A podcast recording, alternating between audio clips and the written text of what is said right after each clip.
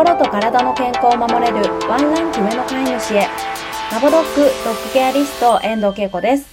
この番組では今日からすぐに取り入れていただける愛犬の心を守るためのしつけ方のポイントや愛犬の体の健康を守るためのお手入れのヒントなどについてドッググルーマーでトレーナーである私がわかりやすく解説していきます。ぜひ通勤のお時間やお料理やお洗濯など家事の合間などでお耳だけ貸していただけたら嬉しいです。こんにちは、ドッグケアリストけいこです。今日はリスナーの方から歯科治療に行く際に獣医の先生に確認しておいた方が良いポイントなどあれば教えてください。との質問をいただきましたので、そちらについてお答えしていきたいと思います。で、実はこのお客様、私の長年の生徒様でして、セミナーや勉強会なども参加していただいているので、結構いろいろお伝えしているので、すでに詳しいんですけれども、で、もちろん愛犬さんの歯磨きもしっかりやっていただいてて、で、奥歯の奥まで歯ブラシを入れてですね、その歯ブラシの匂いを嗅ぐという、なかなかマニアなママなんですけれども、で、歯磨きをしていてもですね、私たち人間も日々の手磨きだと思考は60%しか落としきれてませんので、定期的に歯医者さんでクリーニングを受けましょうと言われているように、ワンちゃんたちもいくら毎日頑張って歯磨きをしてあげても100%完璧に磨くというのは困難なんですね。なので定期的に麻酔科でクリーニングをしてあげるという処置は必要かなと思います。で今回こちらの方は初めての麻酔科でのクリーニングになるので、いろいろ獣医さんを選んでいただいているんですけれども、多分厳選して一つ決めていただいたところに今度行くと思われます。で、その際に獣医の先生に確認しておいた方が良いポイントを教えてくださいということなんですが、事前にこのお客様自身がこれは確認しようと思ってますっていう9つのポイントを LINE でくださったんですね。なので、それらを一緒に確認していきたいなと思います。まず一つ目、費用。術前検査も含めて総額の費用。ということで、ここはもうマストですよね。手術が終わってからも30万円ですって言われてもびっくりしちゃうので、で、ここ結構私の経験上、病院さんによって本当にまちまちです。で田舎の方だと2、3万円でやりますよっていうところも少なくありません。で、一方で、私の親戚のお姉ちゃんはですね、5歳のダックスちゃんかなえっ、ー、と、30万かかってました。で、私の場合は10万円ぐらいでした。なので、事前にその辺確認すると、おおよそどんなケアしてもらえるのかなっていう目安にもなるのかなと思います。二つ目。先生の中で歯科処置で注意するポイント。歯石を取ることなのか、歯周ポケットの清掃なのかでありますが、これももちろん聞いた方がいいです。先生の重視する歯科治療のポイントですね。これ先生によっては、ちょっとでも悪い歯はすぐに抜歯をするべきだと考えている先生もいますし、歯はなるべく温存した方がいいということをおっしゃる先生もいます。これ、人の歯科医の先生もその二手に分かれるそうなんですけど、ワンちゃんの獣医さんでもそうなので、で、抜くべきだと思ってる獣医の先生は、温存する治療法というのは基本おすすめしてきません。悪い歯は抜くべきだと思ってますからね。なので、抜く先生なのか抜かないで残してくれる先生なのかっていうのは自分の足で探して見つけなければいけないというのを私は常日頃お伝えしています。なのでこの二つ目の質問、どこを重視してますかと聞くのは大切なポイントだと思います。三つ目、刺繍ポケットも清掃しますか？これも大事ですね。先ほど言ったように地方ではまあ、2、3万円で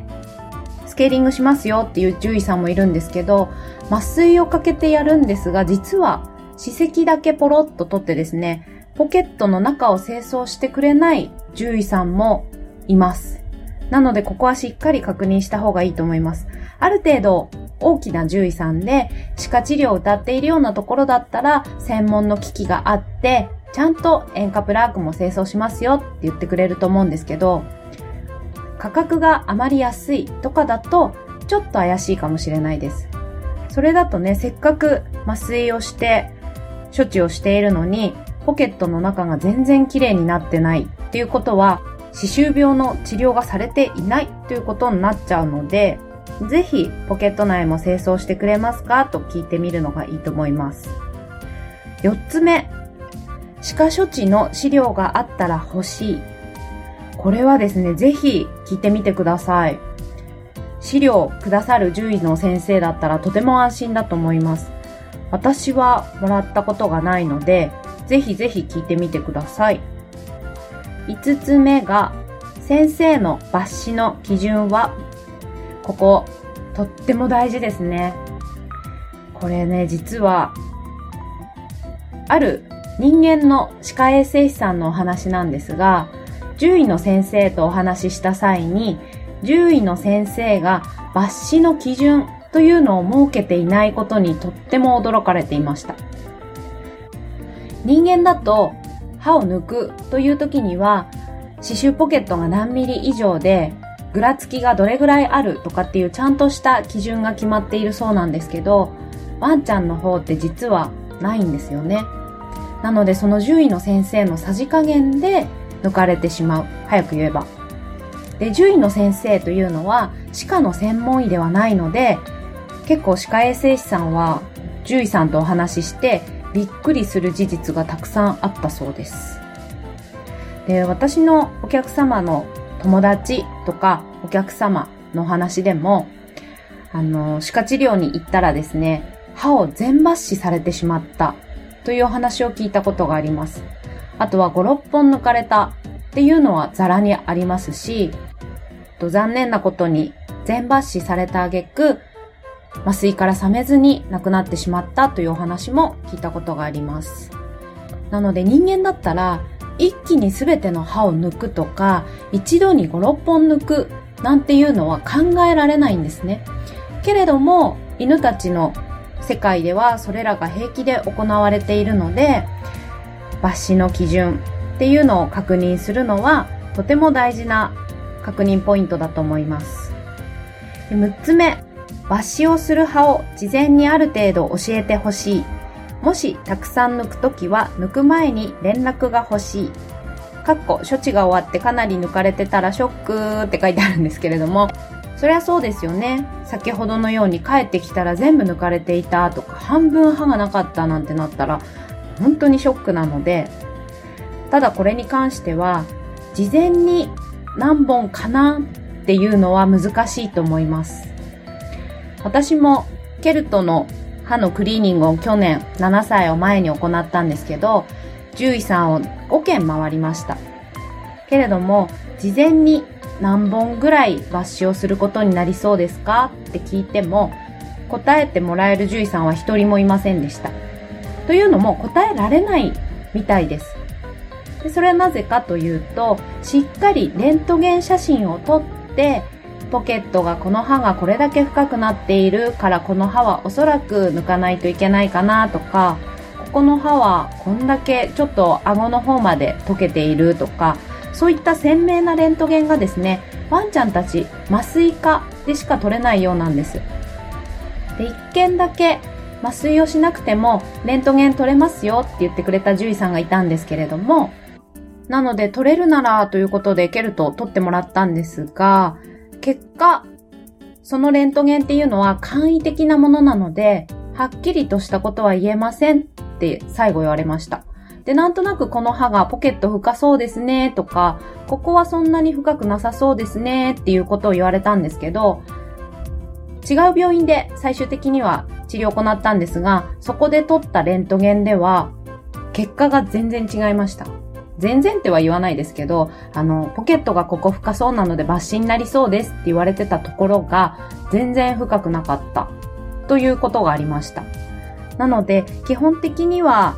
レントゲンっていうのは、麻酔科で取れるものというのがしっかり鮮明なレントゲンが取れるようなので、聞けるとしたら、手術当日になるのかなと思います。麻酔をして、レントゲンを取った後に何本くらいになるか、できれば抜く前に分かったら教えてくださいって伝えて、分かりましたって言ってくれる獣医さんだったら、それはそれで安心ですし、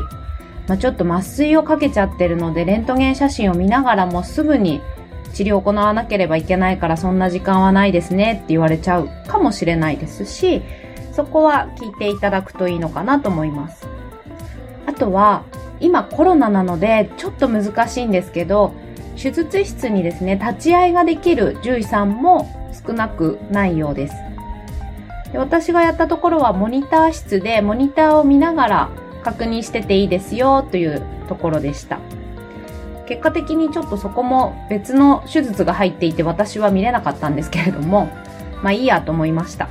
なので手術前に何本抜くことになるかって答えてもらうのはちょっと難しいかもしれないんですけれども、レントゲンを取ってそれを見て教えてくれるかとか、立ち会えるかというのを確認していただけるといいかなと思います。続いて7つ目。術後、食事をしづらそうなどの症状は起きやすいのか？これはレビューに手術後口をくちゃくちゃして治らない？と書いてありました。とのことなんですが、こういったことあるんでしょうかね？ぜひ聞いてみてください。ケルトはその日の夜から普通にご飯食べてましたが、よく聞くのは傷口が治らない、可能してしまって出血が止まらなくて再手術とか、あとは、ばい菌が入ってしまってお顔が腫れてしまったなんていうのはたまに聞きますので、そういったことは多いですか？割合的にはどれぐらいですか？って聞くのはありだと思います。そこってなんか獣医さんの腕にかかっているような気もしますので、しょっちゅうありますよって言われたら心配だけど、あ、そんなことはめったにありませんって言われたらとっても安心できると思うので、ぜひぜひ聞いてみるといいかなと思います。続いて8つ目。術後、今の歯磨きセットはいつから使ってよいか。これも先生に聞いてみるといいと思います。ケルトの場合は、もう翌日からその場所は避けて、あの、傷口は避けて歯磨きはしておりました。ただし、いつもの歯ブラシ、あの、強めの歯ブラシと柔らかい歯ブラシと3、4本使っているんですけれども、私がよくおすすめしているテペだったり、あとはクラプロックスのサージカルメガソフトっていうフィラメントのとっても柔らかい、もともと、えっ、ー、と、歯周病治療をした人用の歯ブラシなんですけれども、そういった柔らかい歯ブラシで歯磨きはしていましたので、まあ、そこの獣医の先生が何て言うか聞いてみていただくのはいいと思います。せっかくクリーニングをしたのにね、1週間は歯磨きしないでください。なんていうことは言わないと思いますが、念のため、1日空けた方がいいのかとかは聞いてみるのがいいかなと思います。そして最後、おすすめの歯ブラシはありますか？っていうことで、まあ、今お伝えした通りで私はその歯ブラシを使いましたが、もしもね、その獣医さんがそこで特別に治療後におすすめしている歯ブラシとかあるかもしれないので、こちらも聞いていただくといいのかなと思います。はい、以上9つなんですけど、これだけ聞ければあまり不安はないのではないでしょうか。で、こんなたくさんの質問に親身になって答えてくれるような獣医の先生だったら、とても安心だと思います。あとは何でしょうね。お薬とかいろいろあると思いますが、